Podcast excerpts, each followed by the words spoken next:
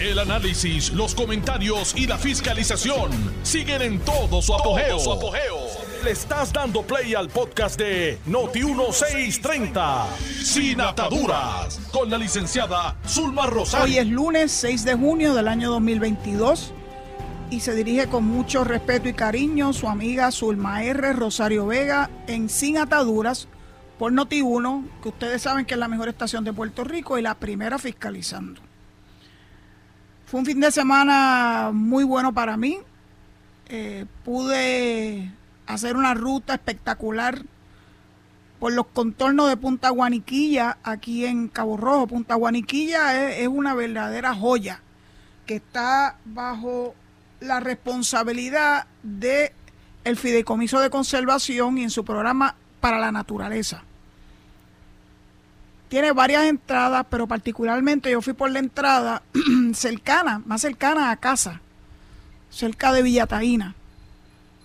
Y verdaderamente es hermoso. Yo publiqué algunas fotos muy sencillas en mi cuenta de Twitter. Y reconozco que cada vez que visito Punta Guaniquilla no deja de sorprenderme la hermosura de, ese pedazo de tierra caborrojeño que todos tenemos que proteger. En Punta Guaniquilla está ubicada la laguna Guaniquilla. es una laguna que tiene unas eh, espectaculares piedras volcánicas que cuando uno las ve uno se queda verdaderamente impresionado eh, por la majestuosidad de las mismas. De hecho, hace pocos días yo publiqué una foto que no era mía, este, donde se ve en tres dimensiones la laguna Guaniquilla con esas espectaculares eh, piedras volcánicas. Posteriormente se ve la bahía de Boquerón y en el fondo la Sierra Bermeja. La Sierra Bermeja también tiene sus particularidades. En algún momento las compartiré con ustedes. De verdad que Cabo Rojo es el paraíso de Puerto Rico eh, yo se la he hecho a cualquiera. Puede, Puerto Rico tiene sitios hermosos, hermosos. Pero yo reto a cualquiera que me diga que tiene un lugar más hermoso que Cabo Rojo, porque aquí hay de todo. Aquí tenemos, como les acabo de hablar, Punta Guaniquilla, además de la Laguna Guaniquilla y lo que es, ¿verdad? Este, las áreas eh, en su estado natural. Está la cueva del pirata Cofresí. No, no es un cuento. Se determinó que hay una cueva. Yo no entré porque a mí, primero que no tengo el, tengo demasiado para desplazar y esa cueva es bastante, bastante exigente. Personas con muy buena capacidad para poder entrar y quedarse allá adentro y mirar las maravillas de la cueva, pero he visto fotos está al lado de Playa Bullé, que es una de las playas más lindas de Cabo Rojo. No nos podemos dejar llevar solamente por dos o tres. Hay cosas espectaculares acá en Cabo Rojo. Espectaculares. Yo me siento orgullosa de haber escogido venir a vivir aquí. Primero adquiriendo un terreno sencillo que no tenía nada, unos árboles de esos de, llenos de espinas y que los hemos llenado eh, de árboles frutales y árboles de, que dan sombra, etcétera. Así que hemos hecho nuestro propio paraíso. Me mudé en el 2001 permanentemente, con el favor de Dios, y espero que aquí muera. Eh, estoy tratando de que esta casita de madera y zinc esté en las mejores condiciones posibles para que pueda seguir superando huracanes como pasó en el 98 con Georges y en el 2017 con Irma y María. Y tal vez en un futuro no muy lejano puede echar unas gallinitas en el terreno para que podamos disfrutar eh, de algunos huevitos frescos sin ningún tipo de verdad de eh, cosas que sean químicas para que no nos sigamos metiendo veneno en nuestro cuerpo. Cabo Rojo es mi orgullo. Encontré con el alcalde el domingo, iba guiando su vehículo con su hijo, su familia. Se aprestaba a ir a comer en uno de los tantos restaurantes que hay acá. y se veía muy bien, aunque dice que el, COVID le dio bien, bien fuerte y todavía siente algunos de los efectos del COVID. El COVID no es solamente, o sea, hay algunas personas que lo que tienen son o han tenido eh, unos efectos, parece que mínimos, pero hay otros que sus efectos pueden ser a largo plazo, como les expliqué la semana pasada que le ocurrió a un gran amigo, el payaso Remy, que está recuperándose poco a poco de ese long COVID eh, que le dio. Esto no es un chiste, el COVID que llegó para quedarse, mientras más lo escucho, oí una entrevista hoy de la superepidemióloga Fabiola Cruz, donde ella reconoce que llegó para quedarse, pero claro que siempre dice que se ha hecho poco porque no lo digo en so many words, pero uno puede leerle entre líneas, de que el gobierno no ha hecho todo lo que ha estado a su alcance, más allá, ¿verdad?, de, de las vacunas, de, lo, de las pruebas, el hacerlas accesibles, gratuitas a todo el mundo. Eso no es suficiente para ella, porque ella insiste en que hay que educar al pueblo de cuáles son los efectos a largo plazo del COVID. A no todo el mundo le da los efectos a largo plazo es una posibilidad y claro que se explica en cuanto foro yo escucho sobre el COVID, se explica y se explica y se explica, pero ella parece que entiende que no es suficiente. Claro, ella se ha decidido incursionar en la política, lo habíamos atisbado desde el momento en que renunció de forma parecida intempestiva del Departamento de Salud eh, y comenzó a hacer unas expresiones que yo las consideré altamente políticas en un momento difícil cuando lo que tenemos es que aunar nuestros esfuerzos para, para combatir esta epidemia, esta pandemia. Pues ella se unió al grupo ese que se llama Somos Más. Lo que le faltó fue el estribito y no tenemos miedo.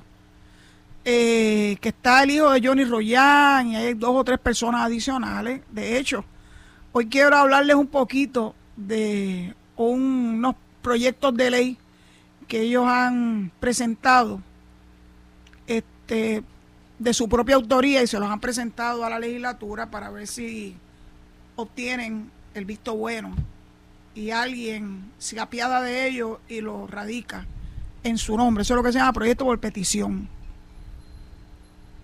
Estoy hablando de muchas cosas, pero están todas hilvanadas si se dan cuenta. Fabiola Cruz Fabiola Cruz es una persona joven, había dicho que se iba a estudiar medicina, no sé en qué ha quedado eso. Lo que sí sé fue que se unió a ese grupo que se llama Somos Más.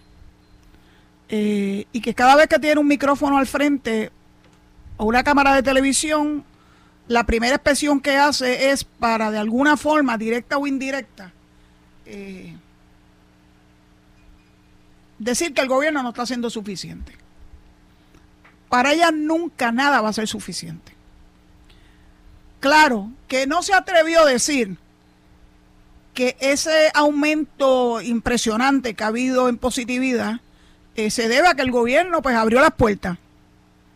Pero no es capaz de decir que la responsabilidad está en nuestras manos individual, que todo el mundo sabe lo que tiene que hacer, que todo el mundo sabe que hay que mantener las mascarillas en lugares públicos, donde no haya un flujo del aire, eh, que hay que lavarse las manos constantemente o por lo menos utilizar el hand sanitizer. Eh, ya todos sabemos lo que tenemos que hacer. Yo trato de ir lo menos posible a sitios públicos, pero cuando voy, como hice este fin de semana, voy a sitios que están abiertos y que el aire fluye y que cuando se acercan personas se acercan a una distancia prudente de, no menos de seis pies entre uno y los otros. Es cuestión de uno se tiene que cuidar. Nadie me puede garantizar a mí que no me va a dar. Nadie. Porque uno nunca sabe. Pero trato de cuidarme. Tengo todas mis vacunas, tengo las dos principales y los dos refuerzos. Dos refuerzos. El último refuerzo lo obtuve hace menos de dos semanas. No me costó ni un centavo ni ninguna de las vacunas me ha contado ni un centavo. Al principio hubo que hacer mucha fila y hubo que hacer todos unos trámites, pero ahora está por la libre. Usted, si no se ha vacunado, vacúnese, bien sencillo. Bien sencillo. Por lo menos acá en Cabo, perdón, en Cabo Rojo, las vacunas son gratis. Se distribuyen frente a frente a la casa alcaldía en un, en un local que era una escuela. Y es cuestión de ir allí. Yo me la puse en la farmacia, ni siquiera en la farmacia esa grande. Yo voy a la farmacia de la comunidad y no tuve que hacer fila y estaba en aire acondicionado. Así que usted busca la farmacia de la comunidad, indague si ellos están eh, teniendo la oferta de las vacunas, cualquiera de ellas, y aproveche y póngasela. Yo pienso que somos un una jurisdicción privilegiada porque el gobierno federal ha pagado por todas esas vacunas y todavía hay países en el mundo que no han tenido ni siquiera acceso a las mismas. Una tristeza. Ahí se va ese dicho que uno no aprecia lo que uno tiene hasta que lo pierde. Y yo voy a hablar de las vistas sobre estatus de este fin de semana, créanme, pero prefiero hacerlo en la segunda media hora de este programa porque hay otros temas que quiero abordar y no quiero, ¿verdad?, que, la gente eh, se confunda.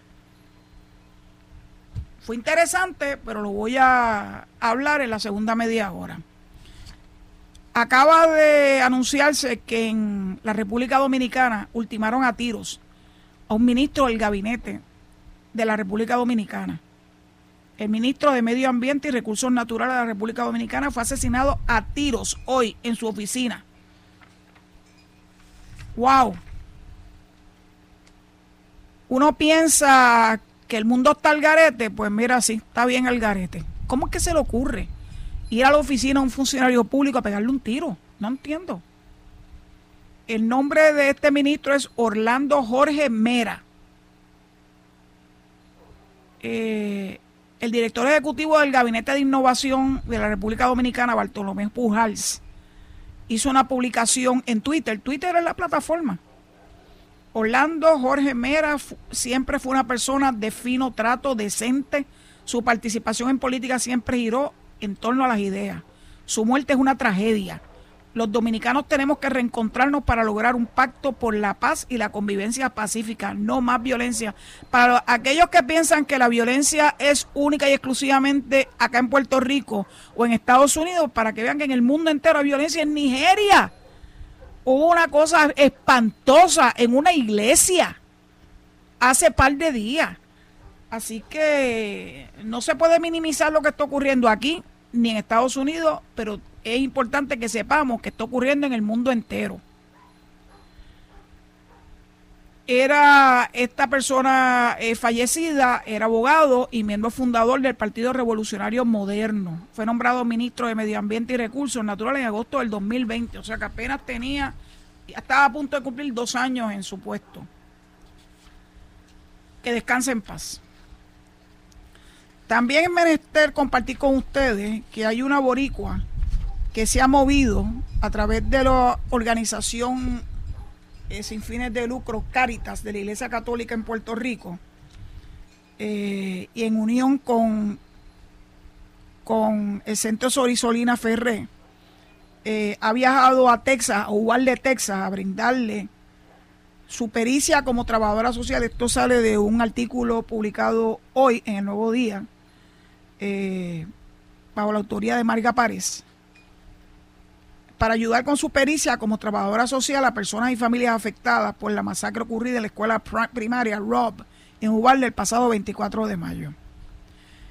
Ella se llama Lourdes Ortiz Berrío, va a estar 10 días ofreciendo talleres de manejo de estrés y respiración a personas, familias y respondedores a modo de training the trainers. se entrenando a los entrenadores para que se pueda multiplicar el efecto. Eh, su visita es apoyada por Caritas de Puerto Rico, una organización creada hace 53 años con el fin de ayudar a los más pobres y necesitados, así como los centros Sorisolina Ferré. En los centros Sorisolina Ferré, eh, Ortiz Berrío dirige el Instituto para el Desarrollo Humano a Plenitud. Y se cita una expresión de ella que dice, si algo debemos aprender de este incidente, refiriéndose a la masacre de los estudiantes en la escuela primaria Rob en Ubalde, es hacer más tolerantes, así como estar más atentos a señales de alerta de jóvenes o personas que puedan representar una amenaza a los demás. Sin olvidar el poder de la oración, tanto para los padres de ese joven que cometió la masacre, como aquellos que perdieron a sus hijos, familiares y una comunidad completa que debe estar en negación total y en proceso de recuperación, dijo el padre Enrique Quique Camacho, director ejecutivo de Caritas de Puerto Rico. Reconociendo que Puerto Rico vivió de cerca el desastre, desesperanza y la tragedia, Catholic Charities USA nos extendió el pedido y la invitación de que apoyáramos el proceso de sanación emocional y fortalecimiento de familiares inmediatos, personal de apoyo y líderes comunitarios quienes a su vez podrán impactar y apoyar el resto de la comunidad de Uvalde, Texas. Para su misión, Ortiz Berrío utilizará su experiencia con comunidades locales tras el, tras el paso del huracán María, los terremotos y la pandemia del COVID-19. En Texas trabajará con manejo de dolor, sentido de pérdida, síntomas de ansiedad, síndrome postraumático y manejo de crisis, con técnicas de enfoque o focusing ayudará al procesamiento de sentimientos por la pérdida, coraje, dolor y resentimiento, entre otros, a los respondedores con la fatiga emocional. Pues un aplauso a Lourdes Ortiz Berrío, que ya debe haber llegado a Uvalde, Texas, a brindar lo mejor de sí para ayudar a esas familias que están sufriendo enormemente por esa masacre absurda de esos 19 niños y dos maestros. Les mencioné a Somos Más, donde está Fabiola Cruz. Y esta organización, que evidentemente quiere tener un, espacio en la discusión política, y bienvenidos sean, pero uno sabe de qué pata coger, naturalmente.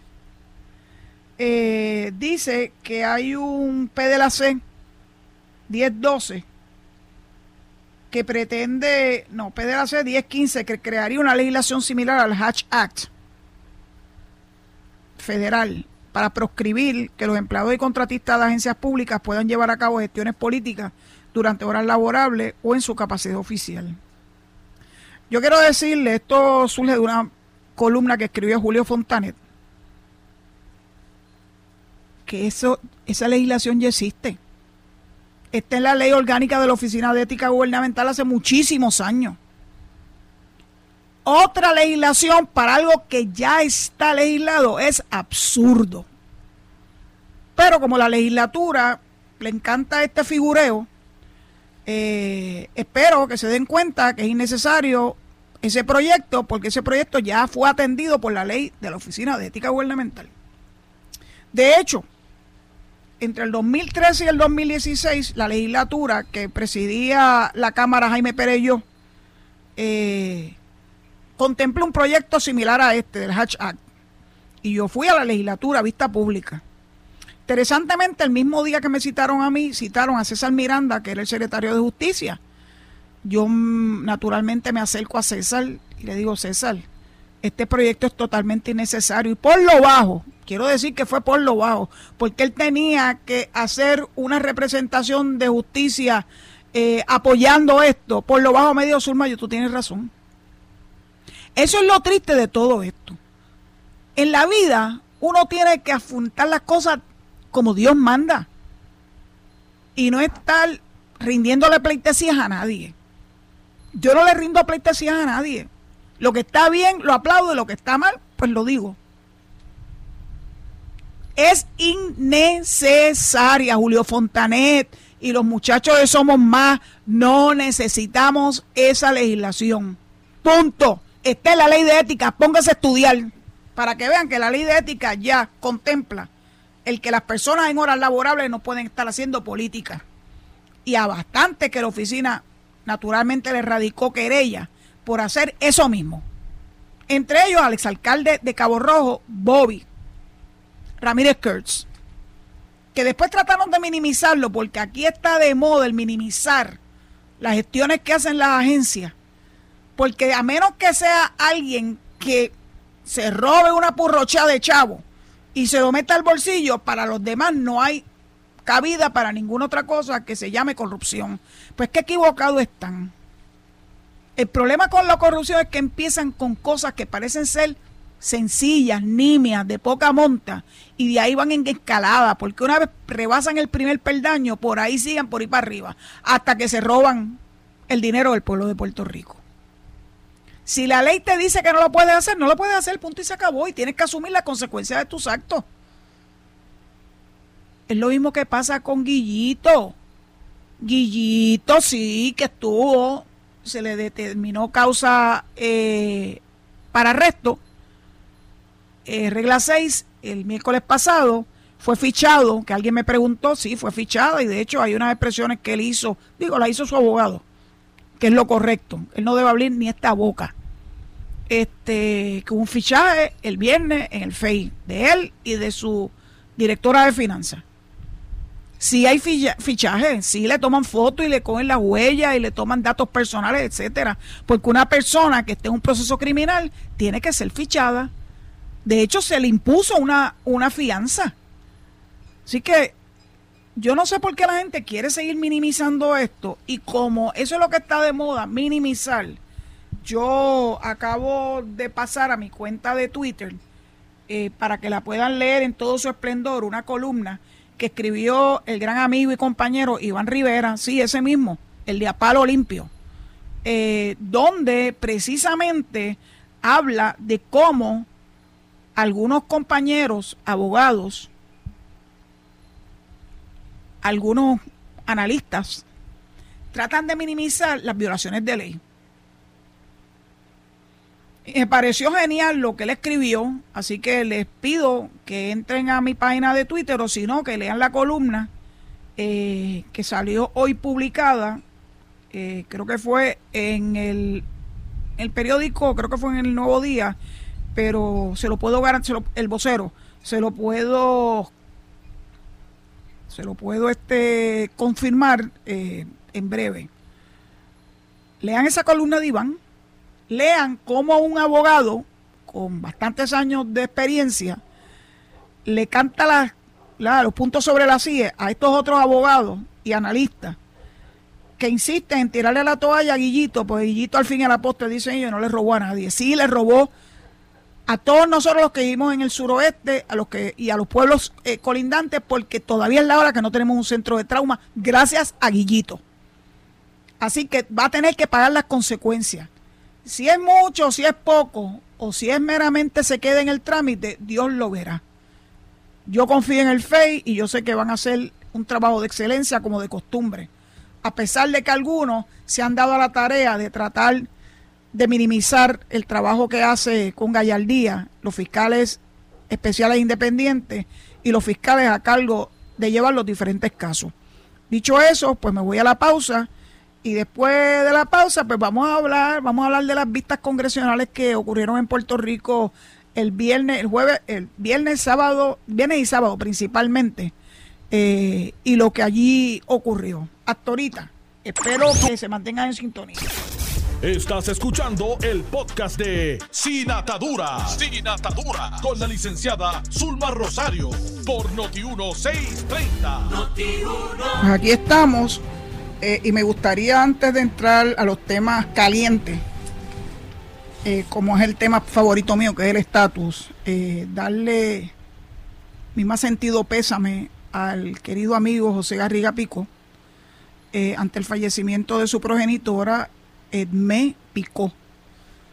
Él nos indica en un tuit que la van a cremar. Fue ayer la muerte de doña Dolly, que así era como le decían, la vamos a cremar y luego con la urna de sus cenizas presentes haremos un acto de recordación y celebración de su vida como madre y esposa tierna y luchadora y luchadora incansable por la estabilidad para Puerto Rico. Que descanse en paz, doña Edmé Picó. También quiero que no dejemos a un lado que acaban de sentenciar a dos años de prisión al exalcalde popular de Agua Buena, sí, porque siempre se les olvida decir, cuando son PNP rápido lo dicen, se lo montan rápido. Pues Luis Arroyo Chique era popular y puede seguir siendo popular, posiblemente lo siga siendo. Y siga siendo de esos que defienden a capa y espada el inexistente ELA. Bueno, pues además de, esa gran noticia, pues yo creo que es una gran noticia, porque tiene que cumplir cárcel en la medida de lo posible. Si no le hacen como Maritere, que le hacen casi una estatua en, en Arecibo, en incumplimiento con el Código Anticorrupción y con las leyes que dicen que una persona que ha sido sentenciada porque ella levantó las manos, ella se declaró culpable, no puede tener espacio en el gobierno, que se vaya a trabajar en la empresa privada. Y si tiene suerte y no la desbarran, o sea, que no la descolegian, no, la, no les quitan su título, pues mire que monte su oficinita. Lleve casos de quiebra que son muy, muy buenos, recibe mucho dinero ahí. Pero no, no tiene por qué estar trabajando en el gobierno. No, señor, el gobierno no debe ser el empleador de corruptos. Dicho esto, eh, llega una noticia hoy que el FEI va a radicar cargos contra el exalcalde de Santa Isabel, otro más, Enrique Quique que este es PNP. Eh, lo que se está alegando es que esta persona, Quique Questel, nombró a una persona de apellido Meléndez, la noticia no dice el nombre completo, donde no solamente la nombra, sino la remuneran como directora de finanzas y que en una investigación se reveló que no fue a Carmen Rivera Torres al puesto de director interina del Finanzas del municipio de Santa Isabel, en cumplimiento con los requisitos establecidos, obstaculizando los procesos de auditoría llevados a cabo en la oficina del Contralor. La exfuncionaria presuntamente creó de forma ilegal una orden de compra y comprobante de desembolso a favor de una empresa que representaba a su padre. ¿En serio? Si eso no es un conflicto de interés, que venga Dios y lo vea. Y además, qué chévere, beneficiando a un tercero, utilizando tu posición para beneficiar a un tercero. El municipio emitió un pago ilegal a esa empresa. O sea, que ahí hay no uno, ahí hay varias violaciones de ley y espero que los fiscales Emilio Aril y Manuel Núñez Corrada eh, terminen la pesquisa y hagan lo que tienen que hacer con Enrique Quique Questel, que está pasadito. Pasadito está Questel. Entonces, voy a hablar de estatus, pero quiero empezar por algo que me llamó la atención y fue que el nuevo día de hoy le dedicó cuatro páginas al SSI al seguro social suplementario y hacen hasta un croquis, un diagrama que dice desde cuándo el SSI, eso fue una ley del Congreso en el año 72, y la misma cubría a los 50 estados, a Washington DC, a las Islas Marianas del Norte. Yo no sé por qué las Marianas del Norte recibió ese trato preferencial, pero bueno, así lo decidió el Congreso, porque así el Congreso hace con los territorios y las colonias, a lo que ellos les dé la gana. Así que un buen comienzo para hablarle de estatus, porque no solamente hablan de cómo podría extenderse el SSI a Puerto Rico, y este es, este es, mi, este es mi favorito. Miren, miren esa, miren esa, esa gráfica. Dice, la extensión del SSI a los residentes en Puerto Rico está en manos del Congreso con el aval del presidente, pero se le olvida que tú la puedes tener sin tener que estar peleando en el Congreso con la estadidad Ave María, ¿cómo es posible que se le haya olvidado que con la estadidad tú tienes acceso al SSI? Y siguen hablando de proyectos, proyectos que lamentablemente no han pasado. Desde el Bill Better Act, todo eso está estancado en el Congreso. Y no reconoce que con la estadidad tú no tienes que estar peleando, pues lo tienes automáticamente, por derecho, porque de eso es que se trata la igualdad. Bueno, pues vamos a hablar un poquito de, Lean, lean esa parte del nuevo día. Yo les voy a tratar de poner la, la, gráfica, porque yo creo que la gráfica habrá más que mil palabras. Se están condoliendo de una niña que cuando vivía en Estados Unidos tuvo acceso directo al SSI, se mudó para Puerto Rico, a la colonia, a qué bueno es el ELA, y lo perdió. Y tiene grandes necesidades. Bueno, pues eso es lo que pasa cuando uno vive en una colonia. Bueno, llegó Grijalva se fue Grijalva. Llegó Nidia Velázquez y se fue Nidia Velázquez. Llegó Alexandria Ocasio y se fue Alexandria Ocasio. Y Jennifer va y viene porque Jennifer es nuestra congresista, nuestra comisionada residente. Se aprueba entre dos partes que no había forma de que llegaran a un tipo de consenso. Particularmente estoy hablando de Nidia Velázquez y Jennifer González.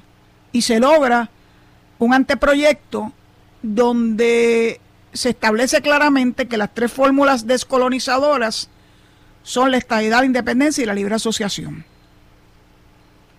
El Partido Popular anda en brote, en brote.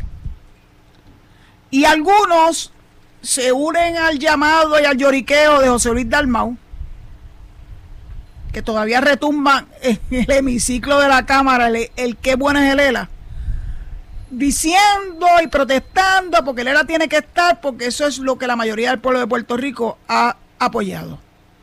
Yo creo que José Luis Dalmau está en la luna de Valencia.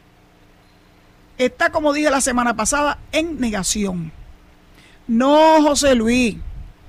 Hace muchos años que el ELA dejó de ser la fórmula preferida de los puertorriqueños. De hecho, en el 2012 le dieron un guatapanazo grande diciendo que no queríamos el territorio. ¿De qué otra forma él cree que se puede establecer esto?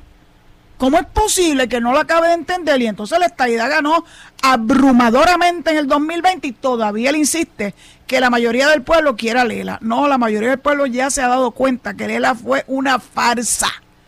Y todavía ustedes quieren seguir trabajando sobre una farsa. Hoy escuché a Luis Vega Ramos, que lo felicito, yo sé que a veces él me escucha, luego de dar unos pasos de malabarista, reconocer que la libre asociación es la culminación, eso que ellos han querido por tantos años, de un ELA no colonial y no territorial. Pues si está ahí en el proyecto, la libre asociación le tienen terror, porque ese terror presupone que Puerto Rico se tiene, primero que tiene que obtener la mayoría de votos en esa elección pautada para noviembre del 2023. Eso es lo primero. Lo segundo, es que se tienen que sentar a negociar con los Estados Unidos todo lo relativo a la ciudadanía americana, a los fondos federales, etcétera, porque le tienen terror. Eso no es lo que tienen, ellos han aspirado siempre. Pues mira, ahí está, lo tienen aquí al alcance de su mano. Y claro que sigo escuchando y sigo leyendo eh, que ellos están seguros que esto no va a llegar al Senado, porque ya no es a la Cámara, ya dieron por perdida la Cámara. La Cámara en julio, Grijalva lo pospuso por un ratito más. En julio de este año, sí, el mes que viene, él debiera bajar para, para el hemiciclo el, el voto de este anteproyecto, ya conformado en un proyecto de ley oficialmente eh, y sabemos que en la Cámara tienen toda la mayor posibilidad, más que posibilidad, probabilidad de que el mismo sea aprobado.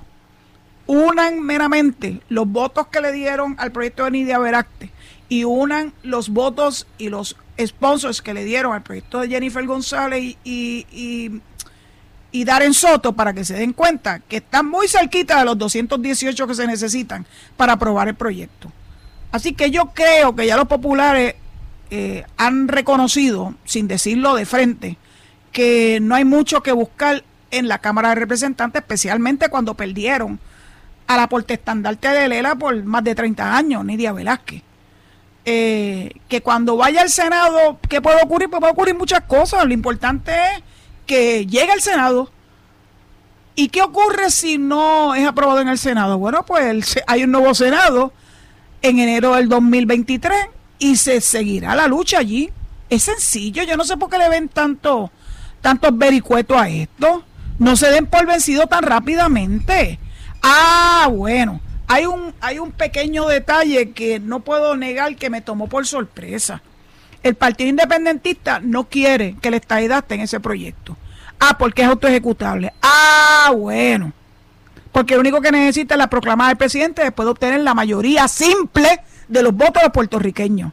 Le tienen terror, la estadidad la tenemos a la vuelta de la esquina. Y ahora quieren sacarla del proyecto. Ah, no, porque entonces, mire excusas, yo las trato de comprender y no la puedo comprender. Es un doble discurso. Ay, María de Lourdes, ¿cuántas veces tendré que utilizar esa gran expresión que hiciste que hablan con los dos lados de la boca, pero esta vez aplícate a, tu partido independentista. Porque están, tienen un terror a la estadidad, terror, más sin embargo, se van a vivir a los Estados Unidos, la famosa diáspora. Dicen que Rubén vive allá, yo no sé. Pero yo sé que hay muchos boricuas que viven en la diáspora, como le llaman ellos, viven en la estadidad y siguen insistiendo en que Puerto Rico debe ser un país libre.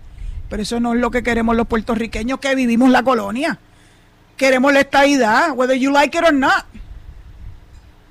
Así es la vida, así es la democracia, no es lo que tú quieras imponerme. Es lo que el pueblo decida. Y yo, feliz de la vida, estoy dispuesta a someterme a un, a un proceso de voto.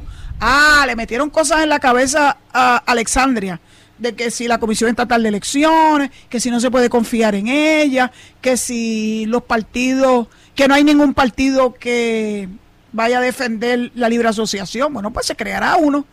Eh, yo espero que el Partido Popular sea artífice de esa defensa y de cuando ya se le, se le quite lo de la negación que tienen entre cuero y carne, yo espero que sean uno de los artífices de la libre asociación y yo espero que Luis Vega Ramos empuñe esa bandera junto con Carlos Vizcarrondo, junto con Luis, Luis Raúl Torres, eh, este ex legislador Ramón Luis Nieves, eh, José Ortiz Daliota y buenos populares que están dispuestos a empuñar esa bandera. Pues vamos a hacerlo. Yo empuño la de la junto con el PNP y ustedes empuñan la libre asociación. No es la primera vez que se defiende la libre asociación. Eso se lo puede decir usted de Iván Rivera, que estuvo caminando en esas aguas. Y bueno, pues ojalá se sume al grupo de buenos populares que van a obtener la representación de la libre asociación. Así que Alexandria, Ocasio, no tengan miedo, alguien la va a representar. Ah, que no sea el Partido Popular, bueno, pues eso lo veremos. La gente cambia de opinión con demasiada frecuencia, ya lo veremos. Ya lo veremos. Va a haber vistas públicas. Va a haber vistas públicas en la Cámara. Eso es una de las últimas noticias. Pues qué bueno. Yo no le temo a que haya expresión, más expresión y más expresión sobre las bondades o los deméritos de este proyecto. Y tampoco le temo a que busquen la forma de mejorar el mismo. Siempre hay espacio para mejorar.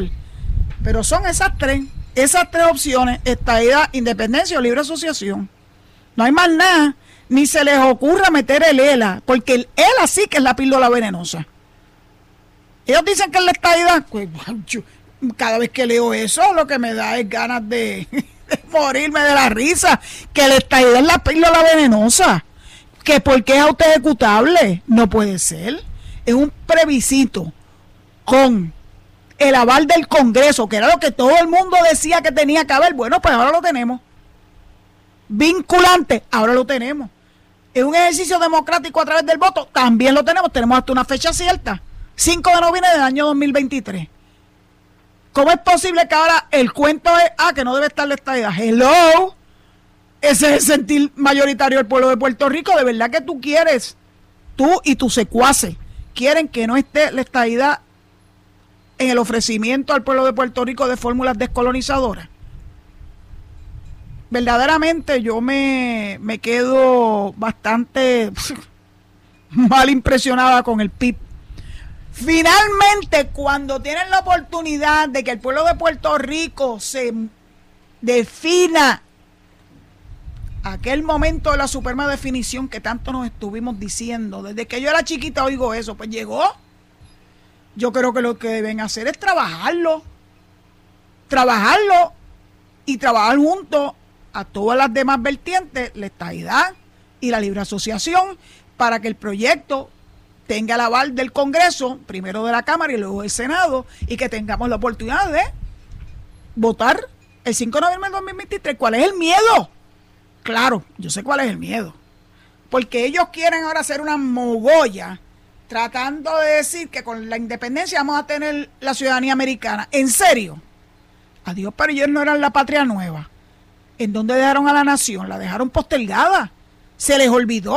Pero ¿por qué tienen que tener temor a tener ciudadanía puertorriqueña si eso ya lo luchó Juan Maribraz y mi querido amigo Alberto Lozada?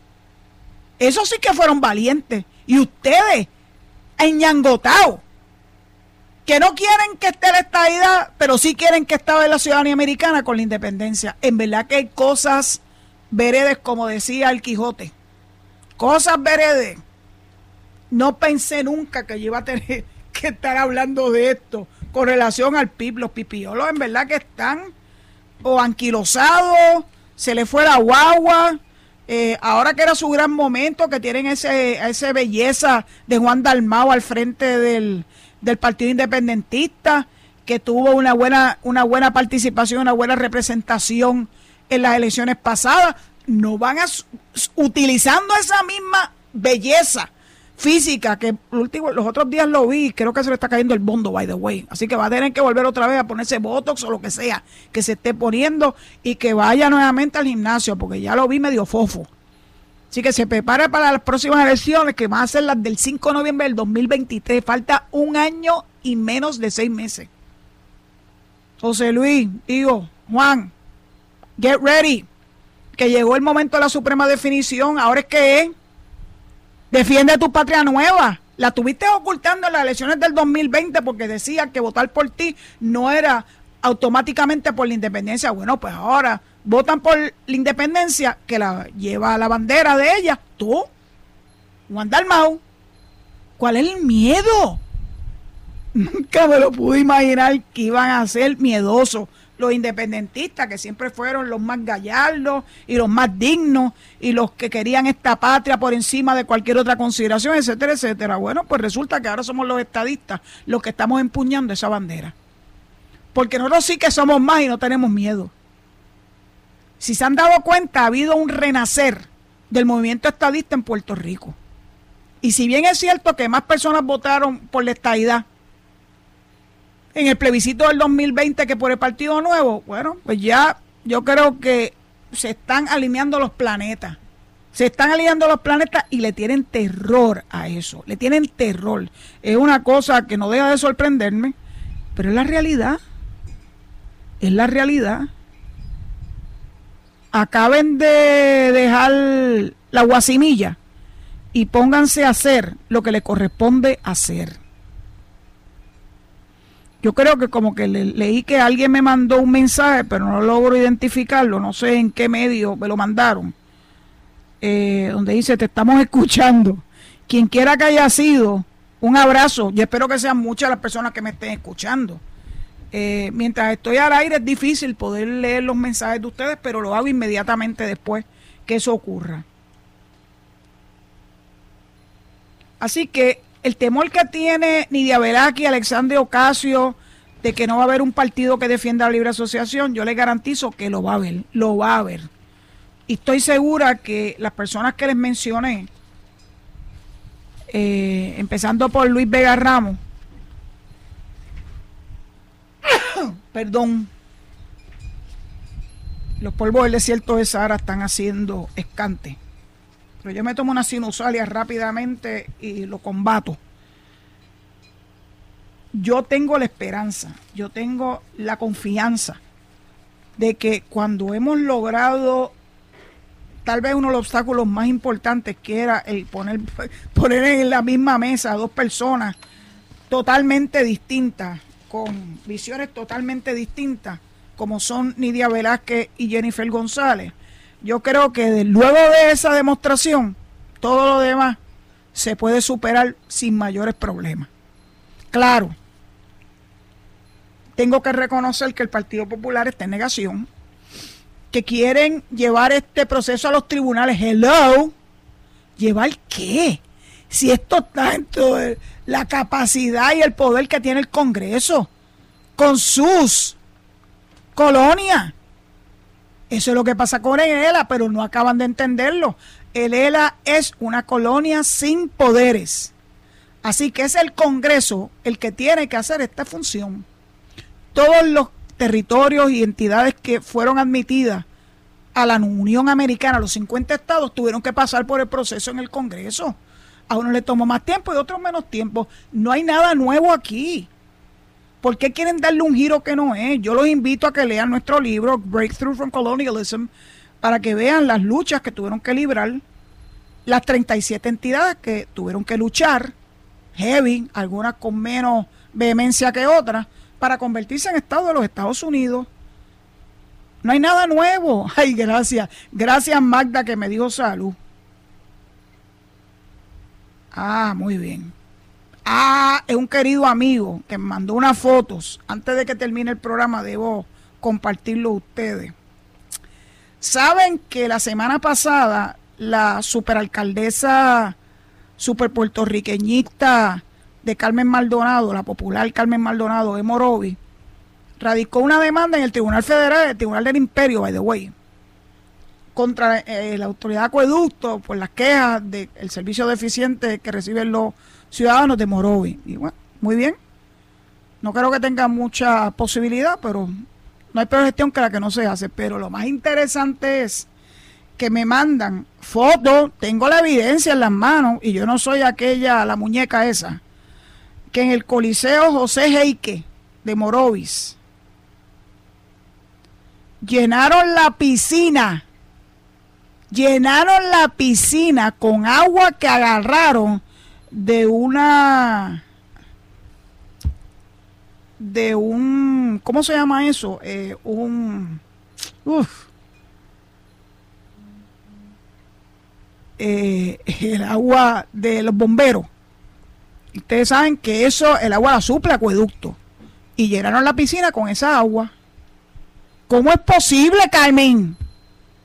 Tú no estás peleando con acueducto porque no les llega lo suficiente lo suficiente agua para el pueblo de Morovi, y, pero sí la hay para llenar la piscina del complejo José Heike. La verdad es que esta gente, bueno, no me debe sorprender. Los populares son así. El hidrante, gracias José querido. Eso mismo, el hidrante. Qué bueno que yo tengo apuntadores en el público. Yo les agradezco enormemente porque a veces me pasan una, unas nubes de esas de Senior Moments, que bueno saber que tengo gente que están ahí dándome el apoyo y la mano. Gracias por su sintonía y gracias por cuando no me salen las palabras que ustedes mismos me, me las indican. Me alegro tanto de tener tan buenos oyentes en este programa. Pero resulta que yo creo que ya estamos en el momento en que tengo, tengo que entregaré el micrófono al zombie para que puedan escuchar a mi amigo Enrique Quique Cruz en Análisis 630 y posteriormente a otro gran amigo, a Luis Enrique Falú, el gobernador de la radio. Llegó ese momento, será hasta mañana a las 4 de la tarde. Está su amiga Zulmaire Rosario Vega en Sin Ataduras por Noti1. Que Dios los proteja y cuídense mucho. Hasta entonces. Esto fue el podcast de Noti1630, Sin Ataduras, con la licenciada Zulma Rosario. Dale play a tu podcast favorito a través de Apple Podcasts, Spotify, Google Podcasts, Stitcher y notiuno.com.